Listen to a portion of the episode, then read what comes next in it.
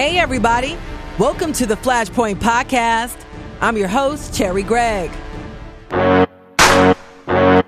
We're walking you through the flames. This week, the focus is the effort to rename Taney Street, Bryn College's old library, or how about the moving of the statue of Frank Rizzo. That's definitely not a name that should be emboldened on our streets. The debate over monuments and signs dedicated to individuals once revered who are now viewed as racist, sexist, or immoral. Anybody who treats human beings as subhuman should not be memorialized. But tearing down statutes that already exist is a slippery slope. Do they stay or do they go?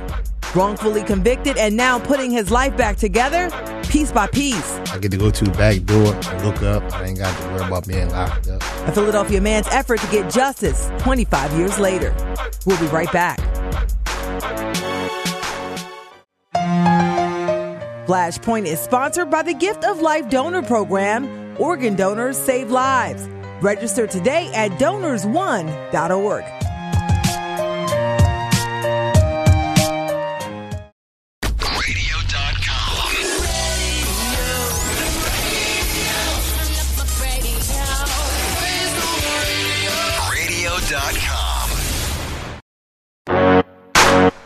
This is the Flashpoint Podcast where we talk about the issues that get everyone hot and bothered. I'm your host, Cherri Gregg. The focus this week is the removal of memorials, monuments, and signage dedicated to individuals who, in their time, were revered, but today are viewed as racist, sexist, homophobic, or downright immoral.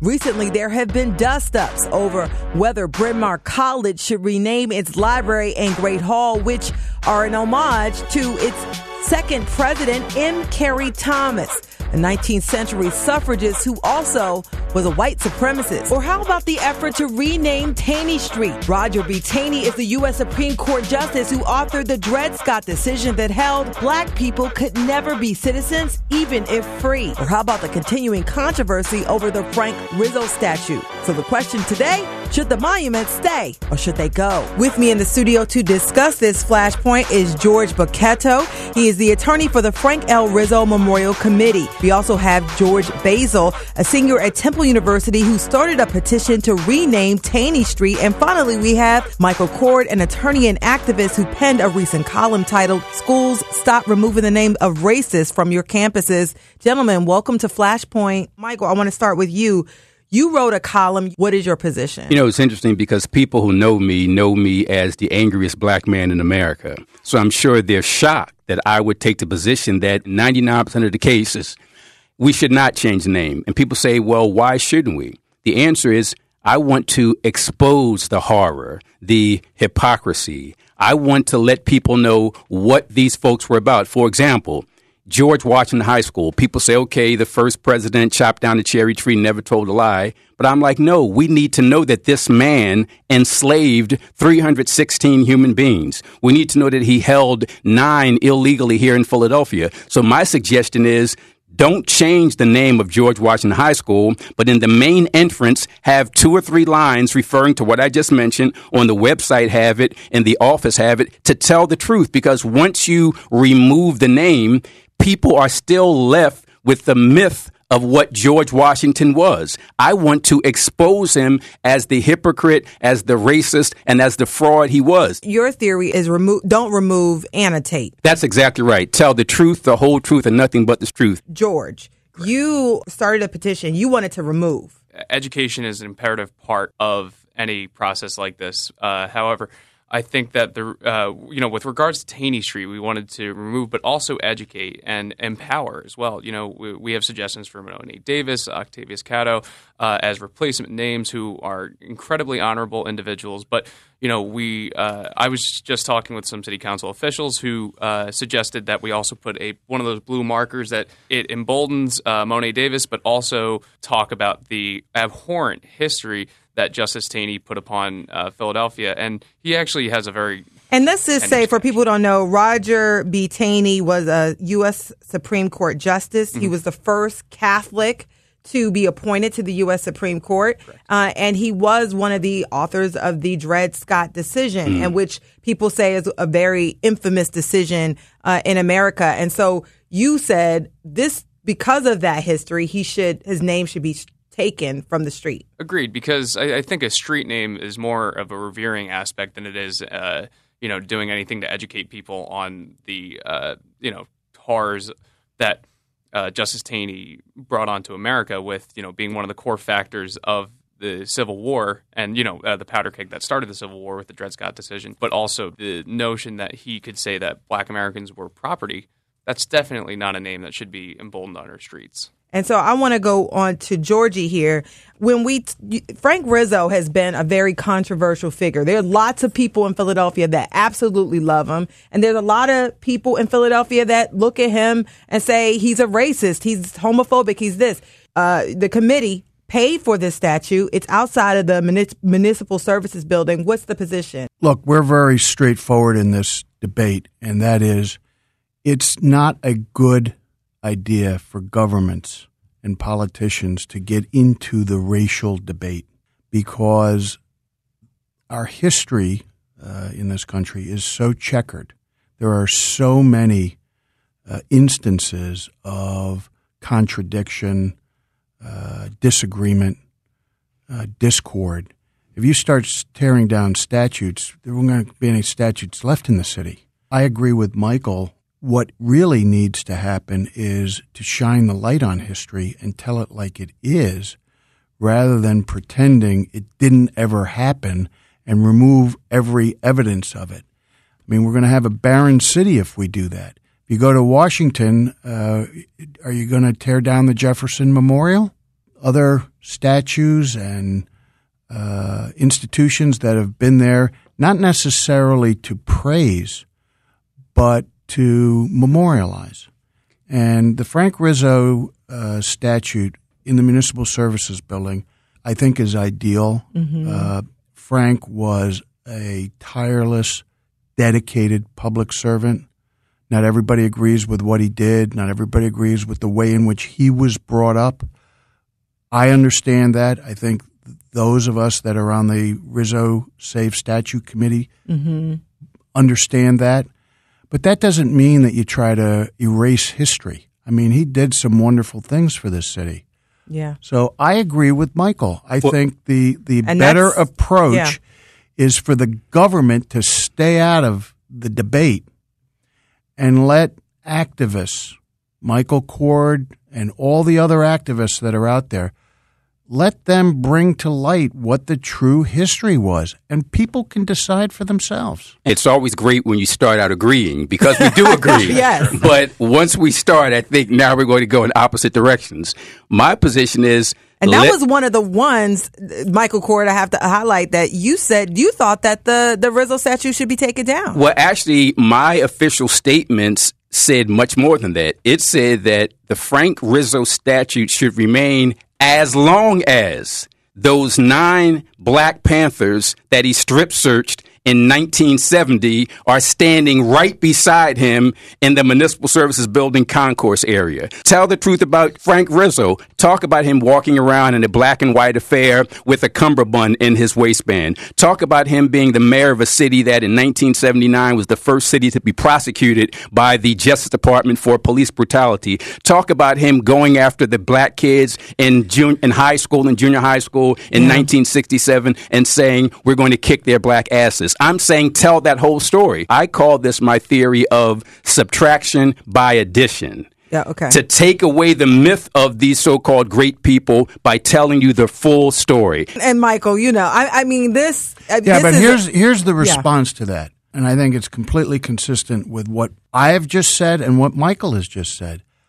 I'm not opposed to Michael's suggestion of having a monument for people that have been mistreated or uh, prejudiced or that type of thing. Yeah.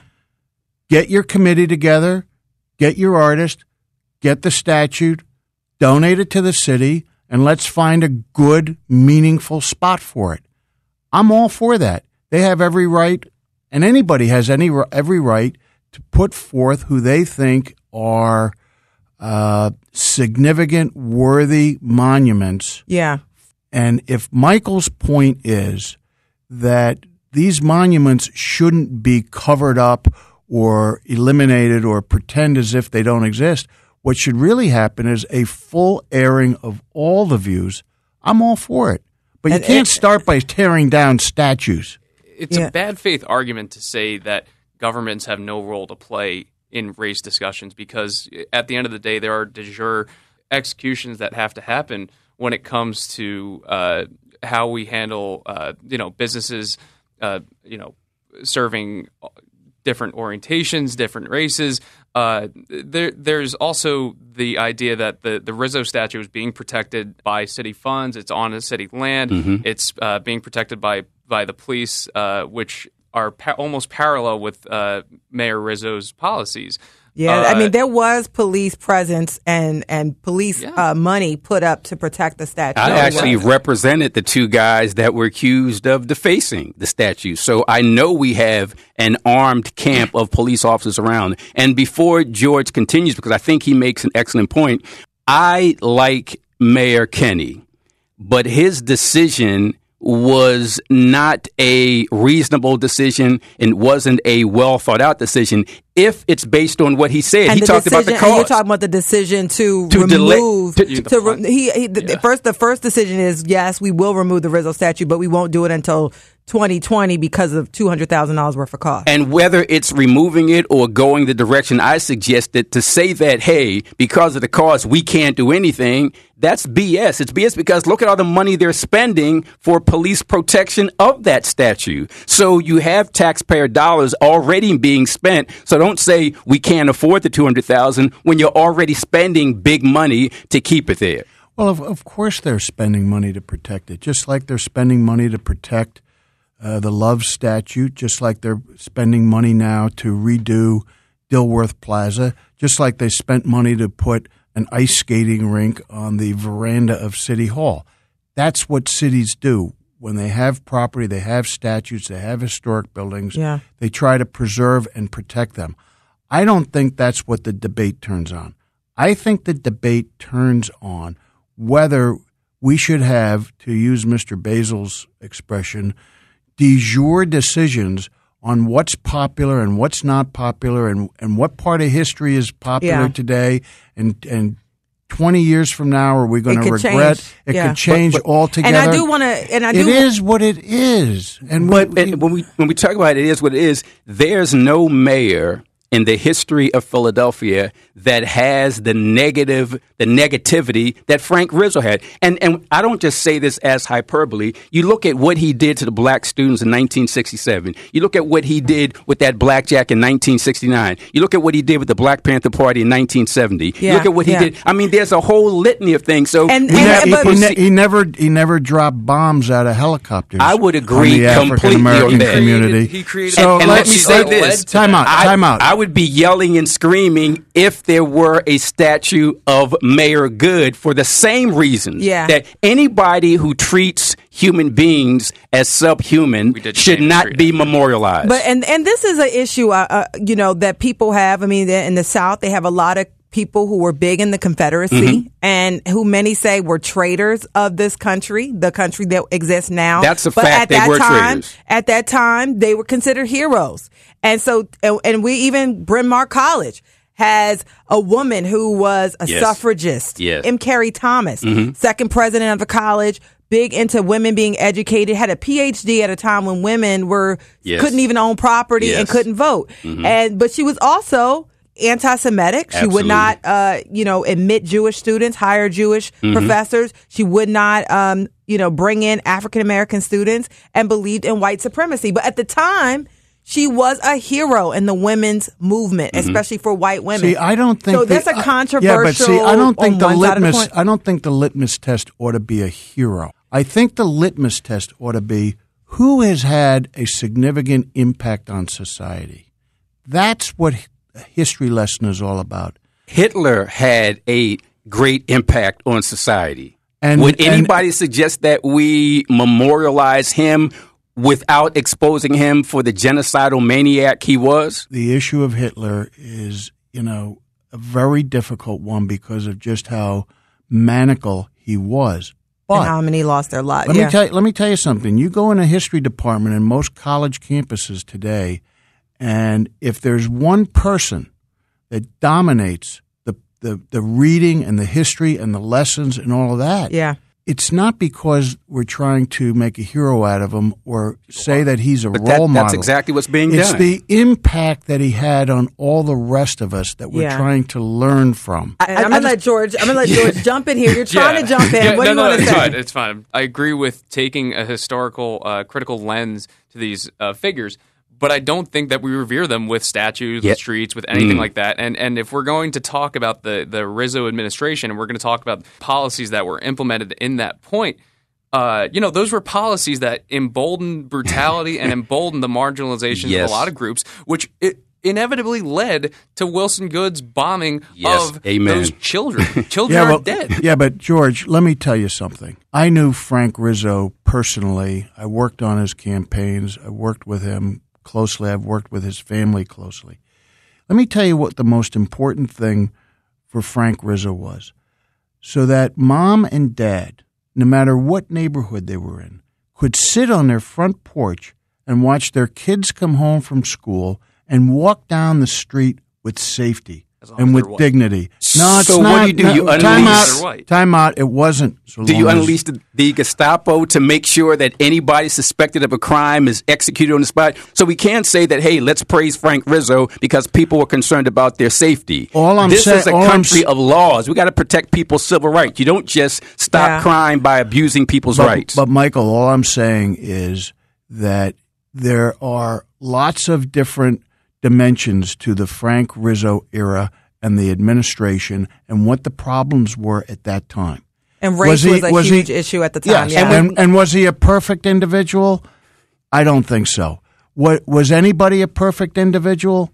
Hell no. But But, I can tell you this. I can tell you this. He had good intentions. He wanted safety for everybody. That was his view of what a government should provide its citizenry: safety. Now, Yeah. And I how say he it- went about it, you Yeah. may have disagreement and that type of thing. Major But to start tearing down statutes that already exist is a slippery slope. Because if you're going to tear down Frank Yeah. Rizzo's statute, then I'm going to want a few statutes torn down too, and the, we'll wind up with no statues in the city. And and where is the line though? Because I I- I mean, can- it could be a slippery slope. But actually, I'd say Georgie no. mentioned. It's not a slippery slope. It's very simple. If you do bad things to people, you don't get memorialized. It's as simple as that. But Nobody. we're, we're editing history now. The memorials exist. That's not editing. Do we strip them down? No, no. Do we strip them down? We are because we're what do you do with the then- Thomas do Jefferson you- do Memorial you in go back Washington and- D.C.? And, where is the line? How many statues do we do we go that- and annotate and subtract through annotation in the way you mentioned? That's exactly my point. Once we enlighten people about who these human beings were, folks are going to be looking at that like, why do we have a statue for a Thomas Jefferson? Why do we have a statue for a George Washington, for a Frank Rizzo? My thing is, once you enlighten the people and let them know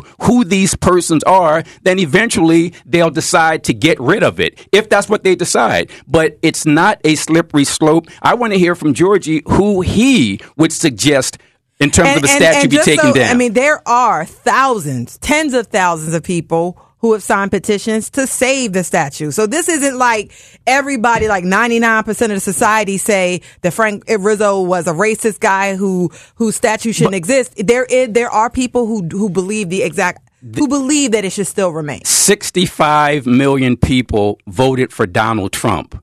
Does that mean that they are right when you look at what he stands for? So for me, And I'm I, not. I don't take a position on this. I- So, I so, take you know, a strong- I'm moderating I because. I, just saying that there are people who disagree with you and, think that it should stay. They can disagree with me, but they'd be wrong in the process because everything I just said about Frank Rizzo, from what he did to the students at the school district up until what he did with uh, failing the lie detector test in 1975 to the Black Panther Party to all that stuff, those are irrefutable facts. So unless you're going to say to me, Mike, And- and those things didn't happen, and- I would back off. But they happened. I understand that. So where's the line, gentlemen? Where's the line? Because we could have this, we could be renaming everything. That's and and there are many people who say maybe people would agree, okay, maybe the Frank Rizzo statue, you know, there's so much controversy about this, but how where's the line? Cuz we could literally spend millions and millions of taxpayer dollars when we have schools, we have opioids, we got a lot of stuff as the mayor mentioned that we need to deal with. Why? W- what's the line to say this is important enough where we should put resources to remove, rename, or whatever? The the line exists, at least for me. It exists in taking a critical lens to every historical figure that we decide Amen. To revere. When it comes to a street, if you're putting their name on a street, you're you're you're revering them. They did it with Wilson Goode last month. They they put his name on a street, so I'm assuming that they're revering him. They're not Yes. putting anything with regards to historical. And why not object then? Why not say? I did. and for me, it's better late than never. If you should have done it yesterday, that doesn't mean that because Yeah. it's today, you shouldn't do it now. You do it when you can do it. But you know, you guys just glossed over a great point. Let's say it costs two hundred and fifty thousand dollars to relocate the Frank Rizzo statue.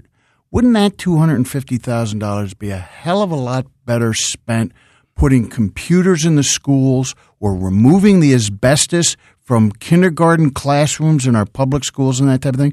We're taking precious resources and we're going to be going back and forth and back and forth on who's right about history and who's wrong about history. a Let's use the fallacy. money productively. That's a logical fallacy. There, there, there's a there's a Philadelphia city budget. This exists for both. Uh, Yes. If the statue Yes. is Yes. is supposed, you know, it was put there by donations and, and funds like that, but now it's being protected by city by city officials and by tax dollars. Yes. Then unfortunately, we also we, these are not mutually exclusive issues. We can put computers into classrooms. We can curb the opioid crisis. Something I I made a, a, a point of in my college career to help curb. There are the funds to have There- both of there- these issues happen. Yes. George, resolve there, both there are these. not. I mean, That's a bad faith argument. time, certainly time out. a bad time faith out. argument. It's a practical based argument No, it's because not. I can tell you that this school district is virtually bankrupt. They operate at such a deficit; it's not even funny. And, and and, to and start I'm gonna wheel y'all back in because I don't want us to go because the question is the line, and and because this is Flashpoint, we do have to wrap this up. But certainly. um, the issue of renaming or removing monuments to those whose viewpoints and actions would today be considered racist or illegal, or at the very least immoral. The question is, is it worth it? And how far should we as a city, as citizens, as institutions go to edit who at the time individuals considered to be revered? when the question is posed, where do we draw the line? It's not a difficult answer. The answer is we don't memorialize bad people. I threw out the name Hitler because everybody knows him being a horrible person, but an even better example would be King Leopold. King Leopold did in, in Africa and the Congo 10 times the damage that Hitler did in Germany, as horrific as he was. My question is this. If we had a thousand King Leopold statues in Philadelphia, or had a thousand Hitler statues in Philadelphia, would anybody make the argument that it costs too much to remove them? They'd say, no, these are horrible people. It doesn't matter what the cost is. Good riddance to bad rubbish. I think we also need to think about the money that we we save with hmm. services with regards to renaming Taney Street, Justice Taney. The naming of the street did occur the year after the decision, the Dred Scott decision, and I hmm. think that says something to the perspective that those people were using at that time. We need to an- analyze how we're revering people and be self-critical so that we can get ourselves on a path to progress. Georgie, last word. Well, I think that it's very important for us all to remember that none of us walked in Thomas Jefferson's shoes. None of us walked in Frank Rizzo's shoes. They were faced with issues and times and circumstances which were unique at the moment. They uh, accomplished many, many things. Some may differ as to whether there was some bad, some good, but the point is, these were tremendous public servants that are a part of our history. One could be very critical of Christopher Columbus. He's the person that supposedly discovered America. A lot of. Supposedly.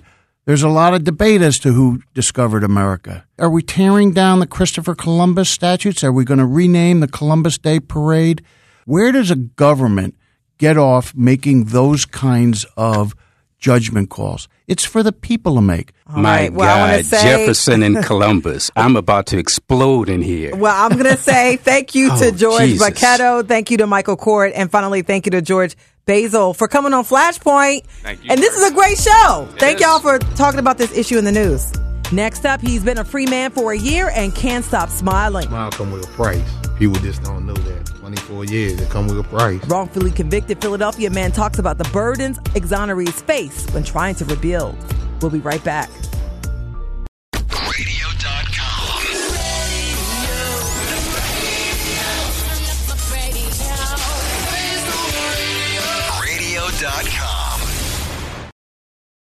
Guys, listen up. When you're done with the show, would you do me a favor? Please provide a review and rate this podcast. And feel free to provide feedback often. We need reviews to push us to the top. Now back to the show. Thanks all. This is the Flashpoint Podcast, where we talk about the issues that get everyone hot and bothered. I'm your host, Cherri Gregg, and one thing that gets Philly residents hot under the collar is wrongful conviction. Y'all know I keep doing these stories, but it happens so many times, especially in Pennsylvania. And, uh, well, just imagine if you spent 24 years of your life behind bars for murder despite credible evidence that you were just someplace else at the time. Well, that's the story of Shaurn Thomas. He walked out of prison on May 22nd of last year. The now 44 year old made national headlines thanks to the work of a retired police officer turned lawyer named James Figorski, as well as the Pennsylvania Innocence Project. They fought for years for his freedom, and good thing Shaurn never gave up and is now in, in, litigation, hoping he'll be compensated for the grave injustice that he suffered. I was there last year, got to report on his story. Now he's back. With me in the studio for an update is the one and only Shaurn Thomas. Welcome to the KYW studios. Thank you. Thank you. Now, it's so funny because I ran into you outside of Dunkin' Donuts recently. And I recognized you because you had the same big smile you had when we did your interview over a year ago. How are things going? Everything going one day at a time, real nice. You know, I don't expect nothing for tomorrow. I Just live for the day and take everything as it comes. It's been over a year. I think May 22nd was the day you walked out of prison. What was that day like? The day I never forget. Sign a new life. You Yeah. walk out, jump them, um, them gates was like crazy. I remember during our interview, you said that during your time in prison, you your body might have been locked up, but your mind was always free.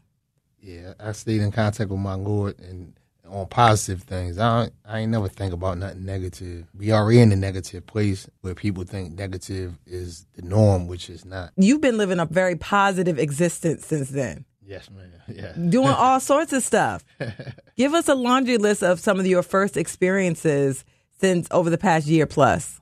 uh, first birthday party, paint with a twist, all family and friends around me. That was real nice. I just took a trip to Dominican Republic for the first time. What was that like? that was a mind blower. I think that was that run neck and neck to being free the first time. Yeah, you were on the beach, Yeah, Cocaine too. just loving life. yeah, you know, just enjoying it.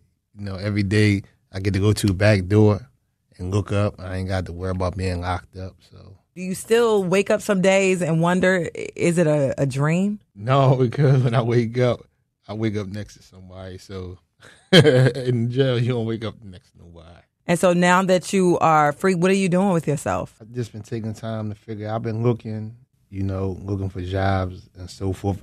Ab- It's it's very difficult. Mm-hmm. Like after doing all that time, like they don't do no more applications. You got to go online for stuff. Computers ain't my good thing, but I gotta get familiar with it.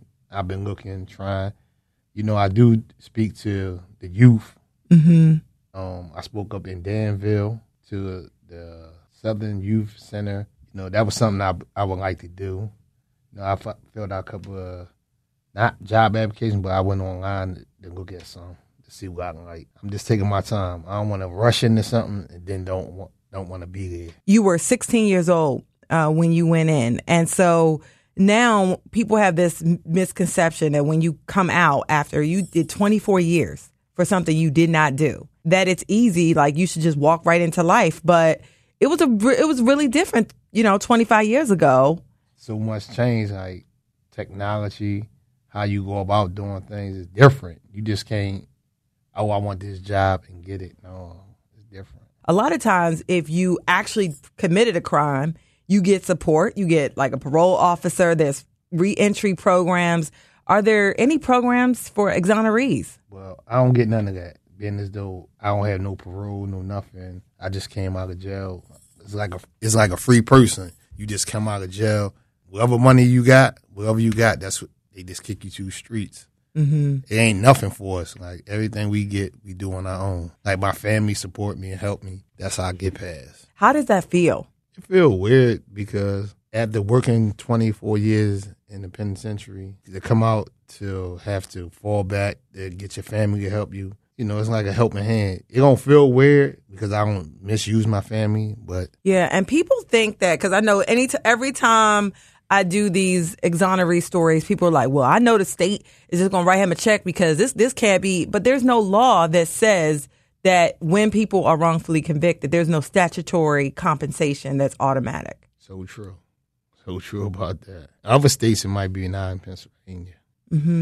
So there's a lot of advocacy going on. Are you a part of any of this? Well, you know, I do for for my friends that I know that's still locked up. As far as being a, spokesman for everybody, I can't do that. Mm-hmm. Mm-hmm. I just do what I do by example. I mean, this is a whole new world to you. Yes, it is. Yes, it is. Every day I get up, it's new because it's always a new challenge. One day I might say I want to do this. Next day I might want to do this. Mm-hmm. So you know, I just take a day. I like cooking and stuff, but I don't see me going in the cooking field no time soon. Yeah. For family, loved ones, yeah, I cook. Other than that, no. I like landscaping. I like construction. I like all that stuff, but just gotta wait. Yeah, and kind of see. Because when you were inside, did you think about what you would do when you got out? I thought about it, me thinking about something. Then when you actually get there, you got to do it. Like now, if you want to make any type of money, you gotta have degrees. People just ain't hiring nobody off the street. Have you had any job interviews and what was the reaction? Did they know your story? Had they heard about you? What do people say? Most people don't know about me because I don't smile too much. But you know, a lot of stuff is online. Mm-hmm. I got stuff coming on my phone. Except the driver, you need your CDL license. All that costs money, and plus it costs time to go to school. Mm-hmm. I don't want to drive something and hurt somebody. So what do you want to see change? Around the same time that you were released, three other people were released. I keep up with the news. Like something got to change as far as our system. I don't know what Krasner got going on or a new DA office, but I think they're going in the right direction. You know, I can't say that they didn't do their job because if if I said that, I wouldn't be here today. You had a cop turned lawyer, James Figorski, who was a very adamant, strong advocate for you. He believed your situation. Explain to everybody how in the world you ended up behind bars when you had a clear alibi and you were just totally someplace else. Hey, I'm still trying to figure that one out. At the 25, at 24 years, I wouldn't want to say that I did it to myself because I was clearly a juvenile. The legal system, I think, failed failed this trip. There's nothing to say bad because I'm pretty sure I'm not the only one. I'm just the only one that had legal representation and and I fought hard and kept petitioning the courts until I got some help. James Zorski, yeah, yeah, wonderful person. because there was evidence uh, that you were actually in juvenile court on another matter during the actual incident, and there was a log of of this. Your your mother and your sister were witnesses, and none of this information was ever presented to a jury during your trial. It was brought to my attorney um, attention. What he did with it, I can't say because I'm not an attorney. Yeah. And so this, this, and then later on, they found a, a police file, a lost file. I mean, this is like a movie, Shaurn. this is like a movie. How you know you got railroaded. I just call it miscarriage of justice because the time I, I ain't gonna never get back. I ain't gonna never see my grandparents again. So people don't understand that like I'm free, but the damages as far as my my grandparents and not being here, not being seeing my daughter grow up and so forth in school, all my nieces, nephew, that's priceless. Yeah, and your daughter Habiba, how old is she? Twenty five. So she was a baby when you went in. She grown now. Yeah. Are you able to repair that? It's tough. It's not easy. we ain't on the best terms, but we speak. It's hard some days, I ain't gonna lie. You know, that's 25 years been missing that you gotta fill in that gap. She um developed her own personality. I got my own personality.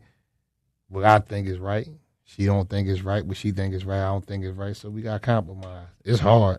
It's hard. To go from having, you know, people tell you what to do and having confines on your what you could do with your life to now having the top blown off and having the sky, the universe be the limit. Is that almost? I mean, that has to be mind blowing in some ways and paralyzing. You know, some days I sit back and I think I'll be caught up in my own world sometimes because you know reality is reality. I'm here this time last year. The things I did this year I didn't do last year because of where I was at. I'm thankful for that. I just keep a smile on my face, keep doing the right thing to make myself proud and other people that believe in me proud. Do you sometimes feel like you're supposed to be like this all happened for a reason? Everything happened for a reason. And you know, it's up to us to execute that reason once we find out. Mine is my smile. Ain't nobody, I don't think nobody gonna ever forget my smile or my case. I just hope it don't happen to another person like it did me. Yeah. When you hear that there's anywhere from two to eight percent of cases where the justice system gets it wrong, what does that? What's your reaction to that? How does that strike you? It's a hurt piece because look at my case for example. A person that didn't do a crime, but I spent so many years of my life inside. Just imagine people that don't have the legal counsel like I had or the will to fight. What do they do? They get lost in the system because they're giving up or you can't get back in if you're gonna meet the three prime. Yeah, and what does where did your will to fight come from? Yeah, I figure you know if I like to win at basketball, you know everything I do, why not win at this? I'm fighting for my life, so if I lose, ain't no coming back.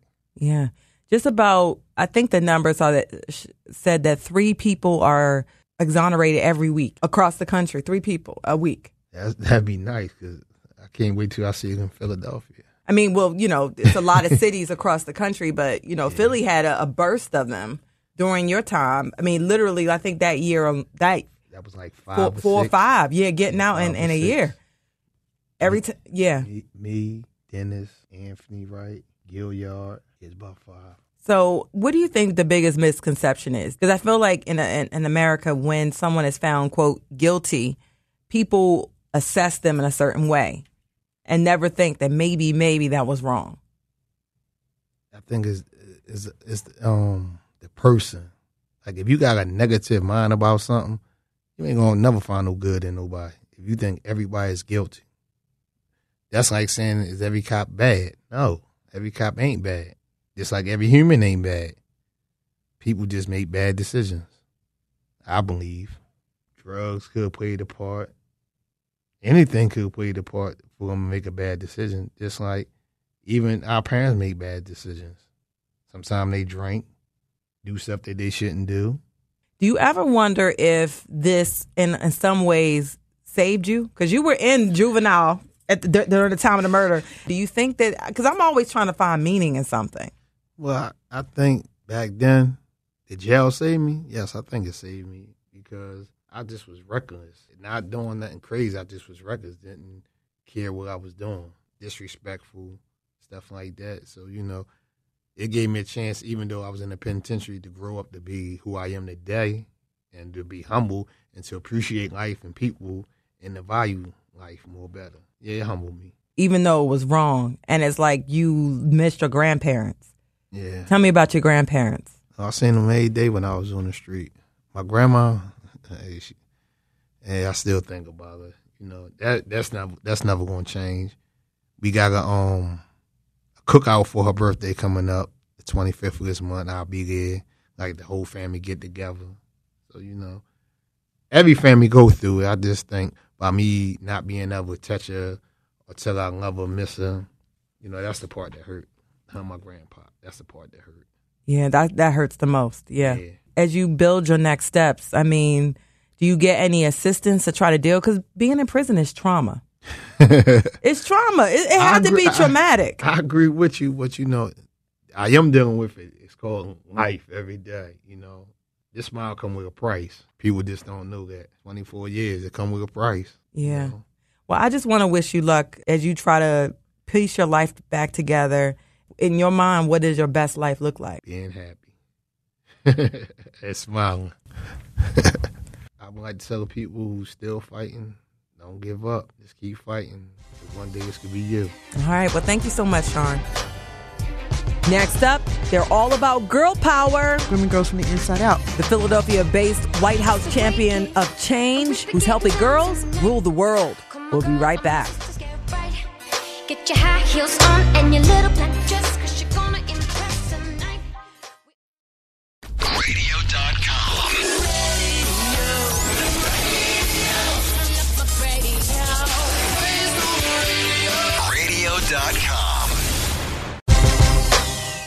This is Flashpoint, and I'm Cherri Gregg. We here at KYW are all about community. Beyonce said it best who runs the world? Girls.